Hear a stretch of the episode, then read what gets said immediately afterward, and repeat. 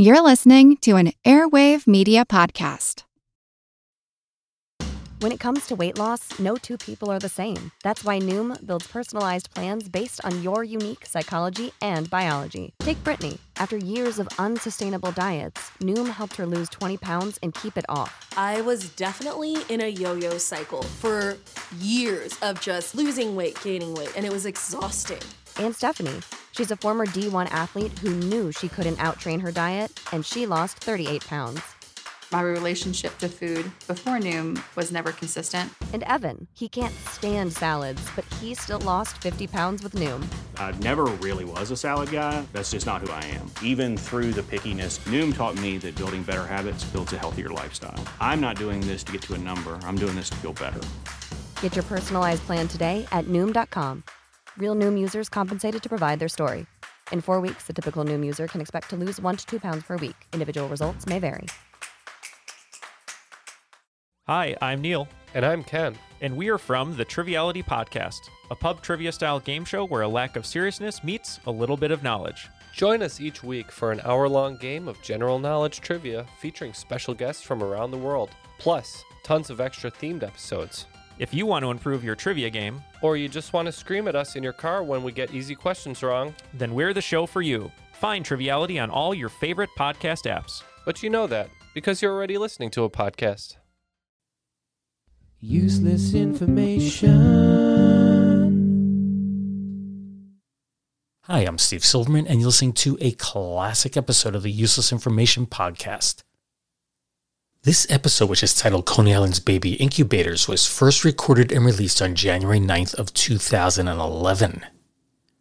I do recall that I first came across the story after reading the article titled The Coney Island Baby Laboratory by Gary R. Brown in the fall 1994 issue of American Heritage Invention and Technology magazine. And while the recording quality of this episode is not the best, I'm constantly blowing out the microphone. The story is definitely among my favorites of all that I've ever recorded. So I'm hoping that you find it equally enjoyable. Welcome to the Useless Information Podcast, my collection of fascinating true stories from the flip side of history. My name is Steve Silverman, and today's story is titled Coney Island's Baby Incubators. But before we do that, let's start with today's question of the day. Today's question of the day deals with Rockstar's drink of choice, that is Jack Daniels. And there really was a guy named Jack Daniel, that's Daniel, not Daniels, and he died back in 1911. And my question for you today is how did the real Jack Daniel die? Was it one, was he poisoned by cyanide gas that was produced while he was treating one of his whiskey barrels? Or was it two, he couldn't remember the combination to a safe, so he kicked the safe and his toe became infected and he died from the blood poisoning? Or three, was he electrocuted while changing a light bulb over a bathtub that was filled with water? Or four, did he eat insufficiently cooked polar bear meat while he was on an expedition to the North Pole? Again, how did the real Jack Daniel die? Was it one, was he poisoned by cyanide gas that was produced while he was treating one of his whiskey barrels? Or two, he couldn't remember the combination to a safe, so he kicked it, his toe then became infected, and he died from the blood poisoning? Or three, was he electrocuted while changing a light bulb over a bathtub that was, of course, filled with water? Or four, did he eat insufficiently cooked polar bear meat while he was on an expedition to the North Pole? As always, I'll let you ponder over this question and I'll let you know the answer at the end of this podcast. And now for today's story on Coney Island's baby incubators. Now, before I start, I need to tell you that whenever uh, you know, whenever I tell a story of Coney Island's baby incubators to someone, they almost immediately react with some form of disgust. They quickly question why anyone could or even would want to place premature babies on display in a carnival sideshow exhibit. Yet, by the time I finish, most take a more sympathetic and understanding view of this unusual piece of medical history, and I hope uh, that you do too. Now, to start, uh, I need to place the story in a bit of context as to what was going on at the time. You see, if a child was born prematurely, you know, prior to the 1940s, there was very little hope of survival.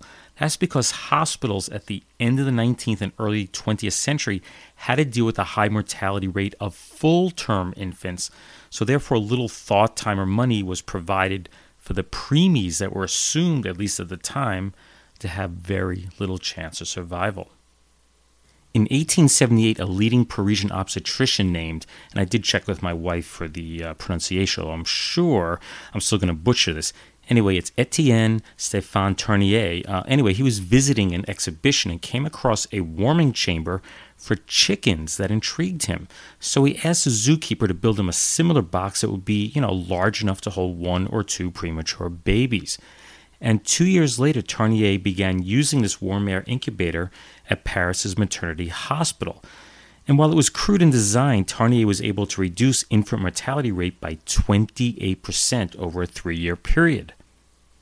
One of Tournier's students, a pediatrician named Pierre Budin, uh, further improved on these incubators, and this is where the main character in our story comes in.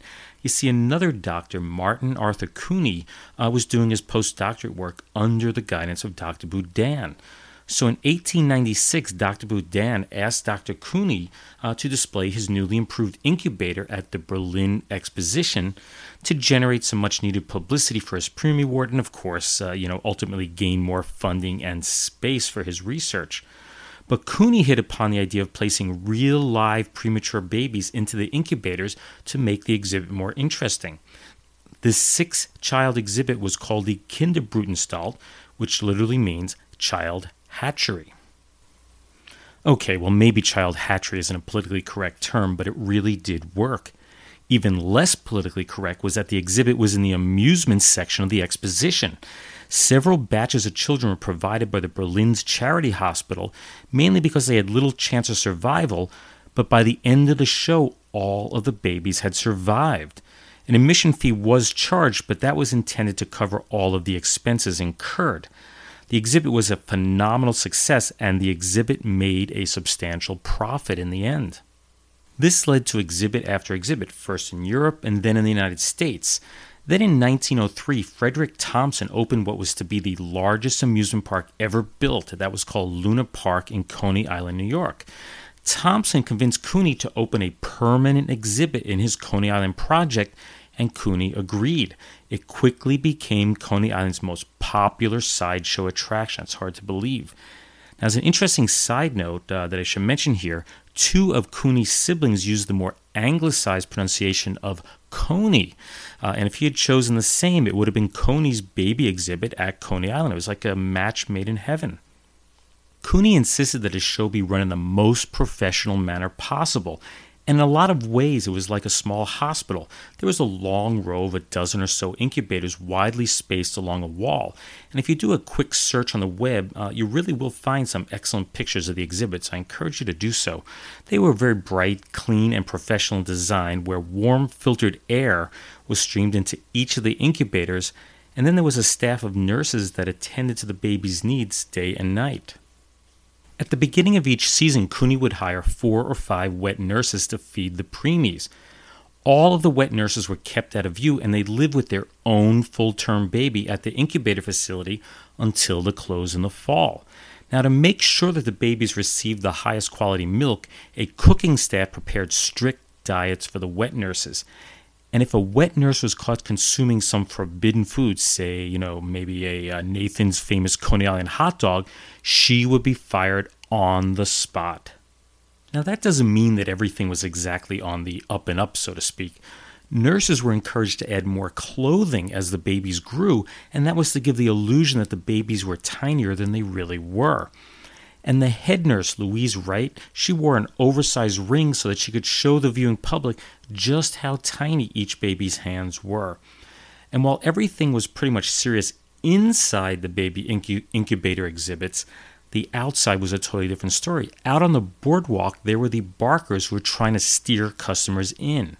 One of them in particular was named Archibald Leach. Uh, now, today, the world knows him much better under his stage name, which was Cary Grant. Mm, I think maybe you should have stuck with the name Archibald Leach. Doesn't it sound better than Cary Grant? Well, maybe not. There was initial criticism that Cooney used the babies as a money making scheme to line his own pockets. And while he certainly did make money and he was known for having expensive tastes, most of the 25 cent admission was used to cover the cost of the baby's care. Cooney never accepted any payment from parents that brought their babies in for care. In addition, he made no distinction whether the baby was from rich or poor, black or white, or whatever type of family. All babies were treated equally. And while he never took a single penny from the parents, he was always puzzled by their unappreciative attitude when the babies were picked up and finally taken home. There was just a total lack of interest on the parents' part. So it became clear to him that not only did the child need help to develop properly, but work also needed to be done so that the parent child bond was properly formed. Even his own daughter Hildegard was a product of the baby incubators. You see, she was born six weeks premature in February of 1907. Now, the exhibit was closed for the winter, so Cooney had an incubator retrieved to keep her alive. She eventually grew up to become a registered nurse and did work for her father. While Cooney had established his home base in Coney Island, exhibits at the other shows did continue. For example, he did shows in Buffalo, New York, Portland, Oregon, Mexico City, Atlantic City, Chicago, and so on. These shows were typically a huge success. Uh, for example, during its 10 month run at the 1915 Panama Pacific International Exposition, say that three times fast, which took place in San Francisco, uh, the baby incubators uh, exhibit took in over $72,000. That's quite a chunk of money for 1915. They are pretty much forgotten today by most people, but when the Dionne quintuplets, that was the first set ever to survive infancy, were born in Canada in May of 1934, newspaper publisher William Randolph Hearst attempted to hire Cooney and his services, of course, to capitalize on their fame. Now, Cooney declined, claiming that he was concerned that there would be no gas to heat his incubators in the rural woods of Ontario. He said publicly that he needed to stay behind and care for the 30 or so babies that were back in his facility. But in reality, Cooney confided that he thought that the Quints had little chance of survival and he didn't want to face that failure being highly publicized. That kind of publicity could destroy the reputation of his baby incubator exhibits, which of course would cause him financial hardship and probably the loss of countless preemie lives. But eventually the end did come. An elaborate exhibit was set up at the 1939 1940 New York's World's Fair, which would be his 22nd and final exhibition. The overhead at the fair was huge, which not only required a large investment on Cooney's part, but the fair operators required that 25% of the gross receipts be turned over to them. In addition, the incubator babies, which Cooney had been displaying at various exhibitions for, you know, about 45 years at that point, was old news to the public. Uh, so not as many people wanted to see them. By the end of the World's Fair, Cooney would be broke and his finances would never, ever recover. Cooney continued his Coney Island operation for a few more years, but finally closed it down in 1943. Coney Island as a whole had gone way downhill, and the baby incubators were no longer profitable.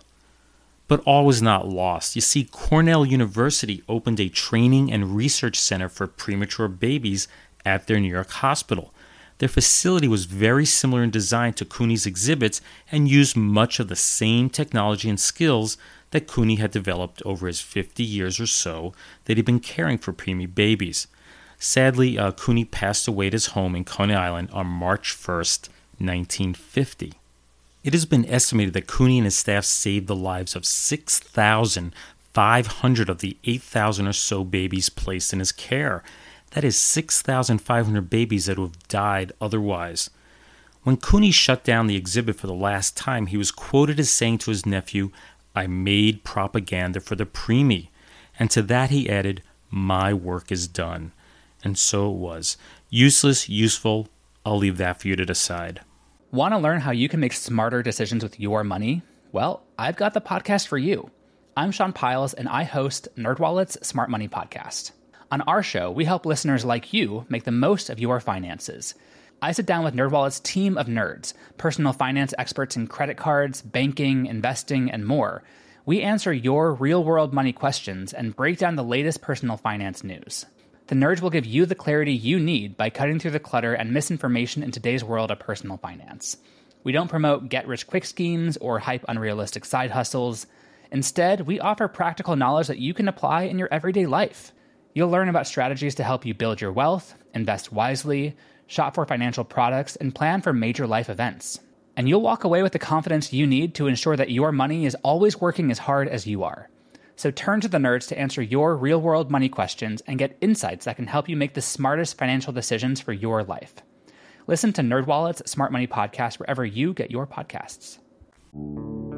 At the time, I only felt a punch. I think everything went wrong. His drug of choice was heroin. Binging and purging over and over and over. Evaluate you, and if you're okay to go, they're going to let you go this is Justin, and I do the Peripheral podcast.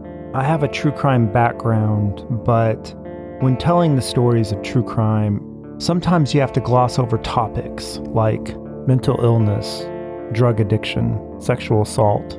And I feel like we do that in life too. So, this podcast is my attempt to bring all of these topics that are on the peripheral into the mainstream. So, please join me wherever you listen to podcasts. Everybody shush! William Shatner has something to say. Kat and Jethro, box of oddities. What do you do when the woman you love dies?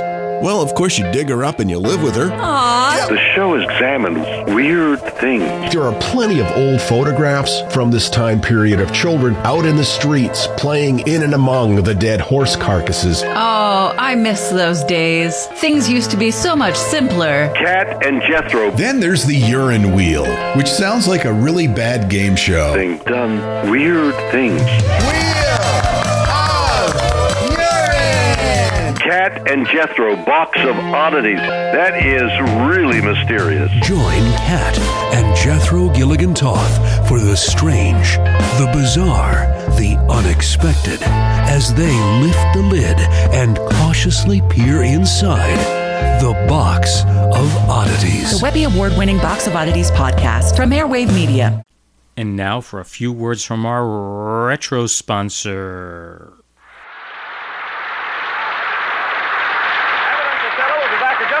For Camel cigarettes.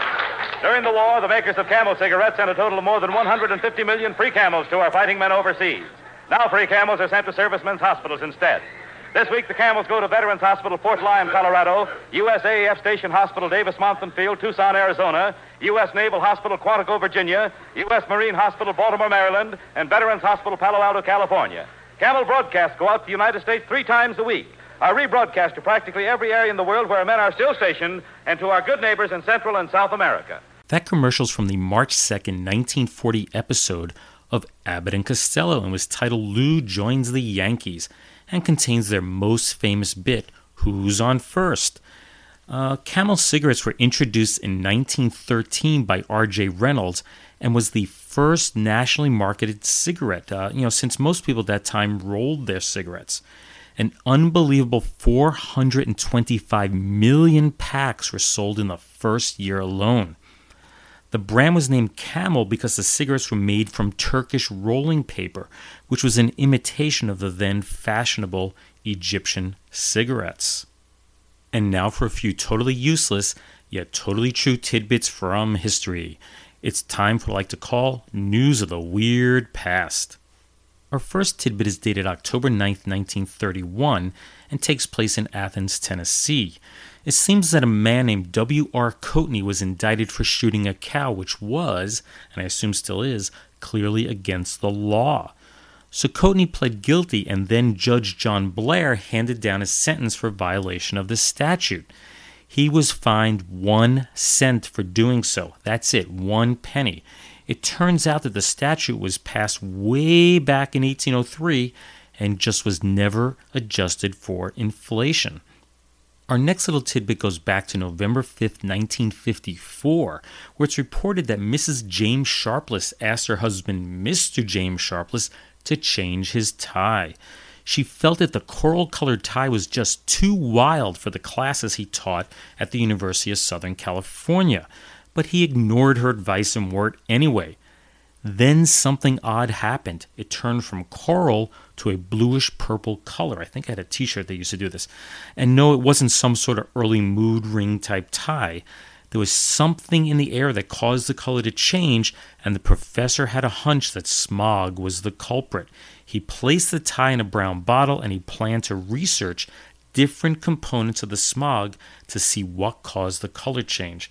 Now, I did do some further research, but I couldn't find any further stories on whether or not he found the cause. Our last tidbit for today is dated July 23, 1960, which reported that science teacher Robert George was in the process of making a flea map of the United Kingdom. You got that? A flea map. He had cataloged over 60,000 fleas and found that 61 different varieties existed in Britain and Ireland.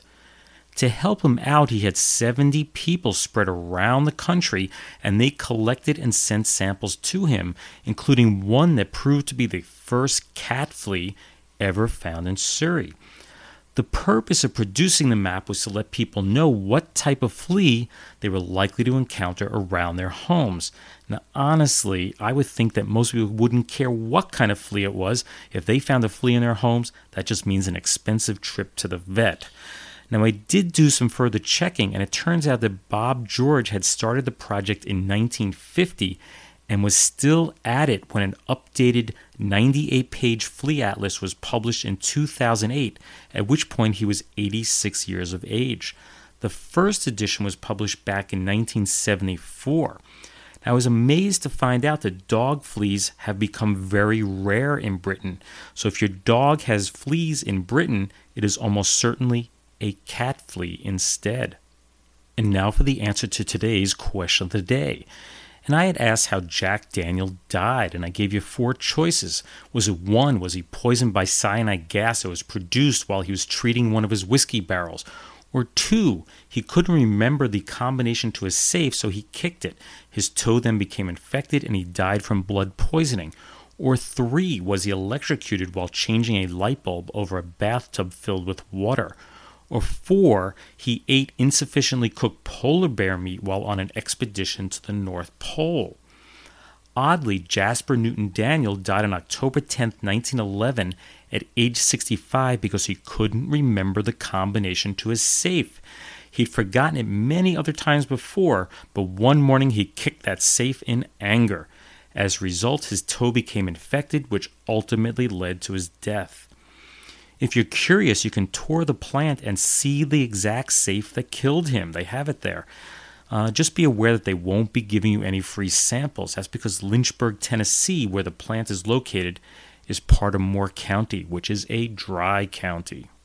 Well, I hope you enjoyed today's story on Coney Island's baby incubators, as well as our question of the day on Jack Daniel, listening to our retro sponsor, Camel Cigarettes, and the news of the weird past tidbits on being fined for shooting a cow, one penny, uh, that color changing tie that we still don't know why it changed color, and of course the UK flea map that, you know, if you're going to go visit the UK, you have to get a copy of that so you know what you'll encounter.